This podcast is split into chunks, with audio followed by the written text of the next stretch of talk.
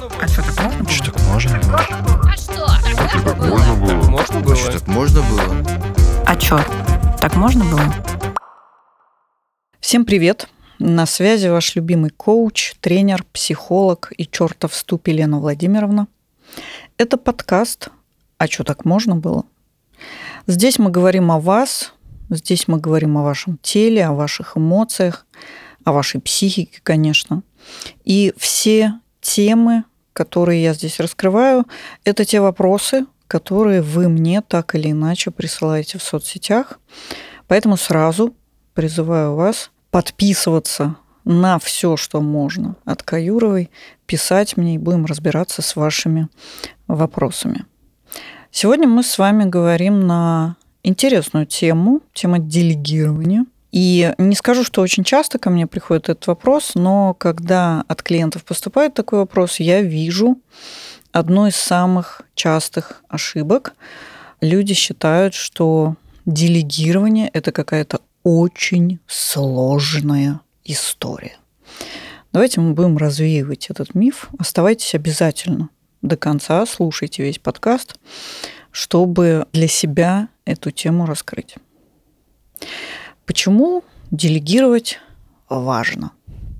Слушайте, ну, самое первое и самое очевидное, делегирование освобождает вам время. А делегирование дает вам возможность заниматься тем, что вы любите на самом деле. Делегирование дает возможность другому человеку делать за вас то, что вам не нравится. Я надеюсь, вы сейчас сильно прозрели и задумались о том, что э, можно что-нибудь в своей жизни сделегировать. И, кстати, делегирование – это не только рабочая история, это в том числе и делегирование каких-то рутинных жизненных задач. Делегирование отличается от постановки задач. Тоже вот вам сюрприз.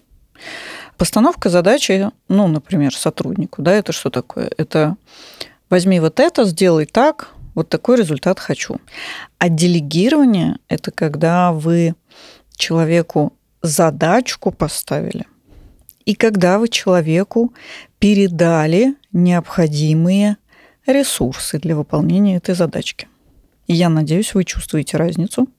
Если не чувствуете, переслушайте еще раз. В делегировании очень важно расставлять границы. Границы в части того, что вы сделегировали и что вы ждете от человека. Если мы с вами говорим о делегировании рабочем, а сегодня давайте поговорим о делегировании рабочем, то бывает делегирование задач, бывает делегирование проектов, а бывает делегирование функций. И вот на этом моменте я вас обязательно призову вслушаться в то, что я сейчас буду говорить. А вообще было бы неплохо еще этим подкастом поделиться с коллегами, если вы считаете, что им это будет полезно. Потому что делегирование – это ключевой навык для успешного предпринимателя. Итак, делегировать можно задачи, делегировать можно проекты и делегировать можно функции – я не знаю, задумывались ли вы еще об одном очень важном а, аспекте делегирования. Делегирование открывает возможности не только для человека, который делегирует, но и для того, кому делегируют, и для компании в целом. я надеюсь, мозги у вас уже закипели. Этого я и добивалась. Теперь давайте размешивать ту кашу, которая у вас образовалась. Для того, чтобы понять, как правильно делегировать, наверное, было бы неплохо иметь какой-то алгоритм. Согласны? У меня есть для вас алгоритм. И если раньше вы думали, что делегирование это просто иди сюда, сделай то и принеси мне результат, то я думаю, что сейчас когда вы послушаете про этот алгоритм, ваш мир представления о делегировании абсолютно точно перевернется.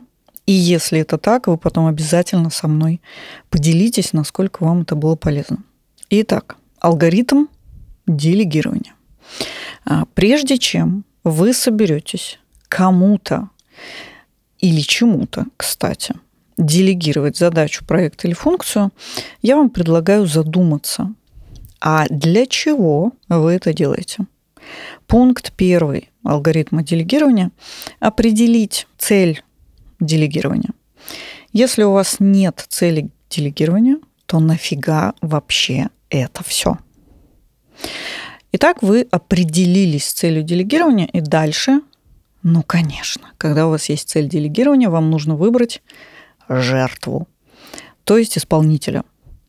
И знаете, интересная история заключается в том, что делегировать нужно не тому, кто хочет. Делегировать нужно тому, кто может. А если вы сейчас инсайтнули, пожалуйста, тоже обязательно поделитесь со мной этой историей, потому что часто наблюдаю такую ситуацию, когда предприниматель делегирует какие-то задачи тем, кто, ну вот, хотят. Они говорят, ой, я так хочу это делать. И вот там человек делегирует, но на самом-то деле хотения недостаточно. При делегировании человек, которому вы отдали задачу, должен мочь с ней справиться. У него для этого должны быть ресурсы. Итак, второй шаг делегирования – это выбор исполнителя. Третий шаг делегирования – это непосредственно поставить задачу. Цель, задачу, объяснить человеку, что вы от него хотите. И здесь, в зависимости от того, что вы делегируете, постановка будет либо очень структурной, скрупулезной и дотошной, либо если вы уже давно работаете с этим человеком, и у вас уже есть какой-то матч, то постановка задачи будет попроще. Самое главное в постановке задачи, что человек должен понимать, что вы от него хотите, в какой срок вы от него это хотите, и какие вы человеку даете ресурсы и полномочия для выполнения задачи. Четвертый шаг. После того, как вы определили цели, выбрали исполнителя, поставили задачу, эх, эх и ах, вам придется человека мотивировать. Да, безусловно, есть люди в сработанных командах, которых мотивировать не надо, они сами там на все замотивированы, и, о боже мой, вы самый счастливый предприниматель на свете, если у вас работают такие люди. Но в большинстве случаев вы будете заниматься мотивацией. А, я вам для затравочки скажу, что существует 24 мотиватора у людей. Более того, есть такая еще мерзкая штука, как референция. Погуглите. И вот учитывая все эти факторы, вам придется выстраивать взаимодействие с человеком. На этом моменте, скорее всего, некоторые из вас решили, нафиг мне это делегирование, я лучше сам или сама все сделаю. И это ключевая ошибка. Пятый шаг нашего алгоритма. После того, как вы определили цель делегирования, выбрали исполнителя, поставили ему задачу, замотивировали, вам необходимо будет поддерживать и контролировать человека. Опять же, это не обязательно, потому что, возможно, а, вы с человеком уже очень хорошо сработаны, и поддержка ему не нужна, но контроль это очень важная штука. Но а, здесь важно не запутаться и не превратиться в гиперконтролера, который, знаете, из-под стола выглядывает и со словами «ну что, как там у тебя?». А, поддержка и контроль должны быть не назойливыми. И вообще Э, поддержка – это история, э, которую нужно оказывать, когда человек запрашивает, собственно, поддержку. А контроль – это действия, которые э, вам нужны для того, чтобы убедиться, что результат, который вы получаете, он именно тот, который вы желали. Что такое неназойливая поддержка? Так, несколько лайфхаков вам. Неназойливая поддержка – это когда вы даете человеку ту информацию, которую он просит – это когда вы даете человеку совет или направление, которое он просит. И это история, когда вы человеку заранее сказали, в каких случаях он вообще может прибегать к вашей помощи и поддержке. Я надеюсь, что это вам было чем-то полезно. И что, у нас остался последний завершающий шаг алгоритма делегирования, который называется обратная связь. Если вы работали, допустим, в найме в крупных корпорациях, вы слышали такое словосочетание, как обратная связь высокого качества. ОСВК. Вообще это даже звучит ужасно, но по большому счету это одна из самых важнейших ступенек делегирования, обратная связь, потому что без обратной связи ни вы не развиваетесь как человек, который делегирует, ни сотрудник не развивается как человек, которому делегируют.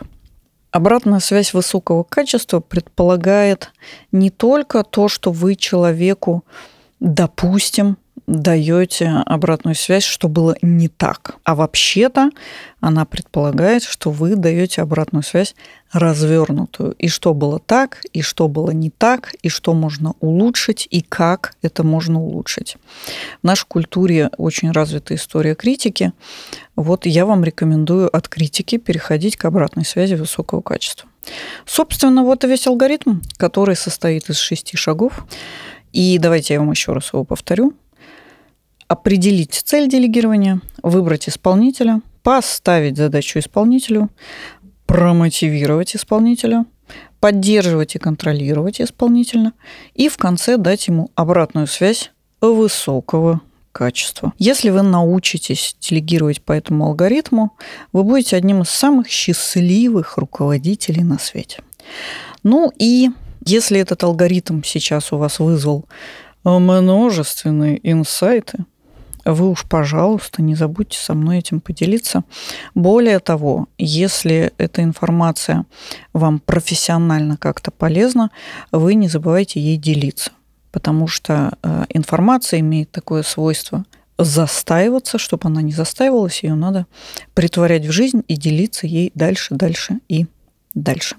Еще один важный аспект, которого я хочу коснуться – я когда вела тренинги по делегированию, у меня был отдельный слайд, и на нем, знаете, была такая надпись «Зарубите себе на носу». Так вот, зарубите себе, пожалуйста, на носу, что вы делегируете исключительно задачу или функцию или полномочия, но никогда вы не делегируете полную ответственность. Да, это грустная новость, ответственность вы делите пополам. Вы и тот человек, который выполняет сделегированную задачу. Как говорят психологи, коим я в том числе являюсь, побудьте с этим. Итак, мы сегодня с вами поговорили о делегировании совсем немножко. На самом деле это очень большая, важная и потрясающе интересная тема, но если я ее начну раскрывать со всех сторон, мы с вами будем сидеть до утра, и вообще я наговорю вам на целую книгу. Такой цели не было. Я надеюсь, что вы для себя сегодня взяли что-то очень важное и будете внедрять это безусловно в свою практику, потому что для того, чтобы у вас появился какой-то опыт, нужно делать. Просто какие-то знания в себя складывать – это абсолютно бесполезная и беспощадная штука. Еще раз повторюсь, что все темы, которые я освещаю в этом подкасте, я беру из ваших вопросов, которые вы присылаете мне в соцсети. Поэтому, если вы сегодня, пока слушали подкаст, услышали что-то, о чем бы вам хотелось узнать пошире, поглубже, побольше, пожалуйста, напишите мне об этом. И вообще подписывайтесь на мои соцсети, подписывайтесь на этот подкаст, где бы вы его не слушали, для того, чтобы вы могли получать быстро и эффективно дополнительную информацию по тем темам, которые вам интересны. Это был подкаст «А что так можно было?». Меня зовут Лена Владимировна. Я напоминаю, я ваш любимый коуч, тренер – психолог и черта в ступе. До встречи.